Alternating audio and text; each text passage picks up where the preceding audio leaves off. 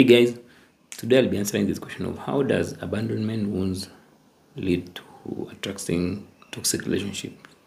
Abandonment wounds here are these instances where, let's say, as a child, your emotional needs were not catered for, or your psychological needs, let's say the needs of being validated, being loved, being cared for, or feeling that you are worthy of care from someone you look up to, which, which can be your caregivers or your guardians.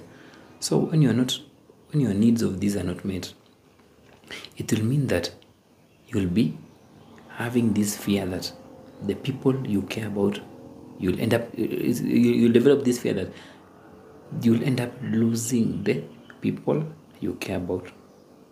So, or, aban- or, or the people you care about will end up abandoning you. So, what you do is to compensate for this, you end up over, you may end up being overly responsible, doing things which are against your boundaries because you are really, really afraid of them leaving you. Because you know that if your partner leaves you, those unhealed wounds will come to the surface. Like if they leave you, the unhealed wounds, the unhealed abandonment issues will come to the surface. So you'll end up staying in a relationship, even if it's hurtful, because you've it's hurtful, but at the same time, it's preventing something. It's stopping something from coming to the surface. Those unhealed wounds.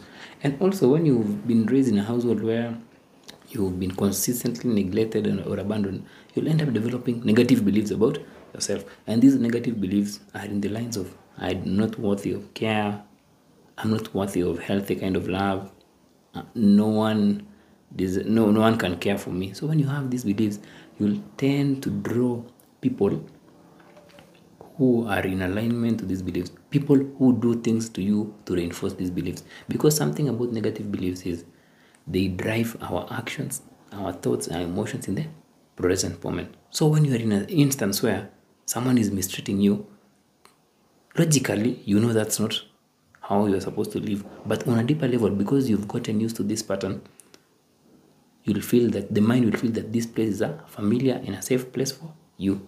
So when it's familiar, and predictable, the mind is like, this is safe.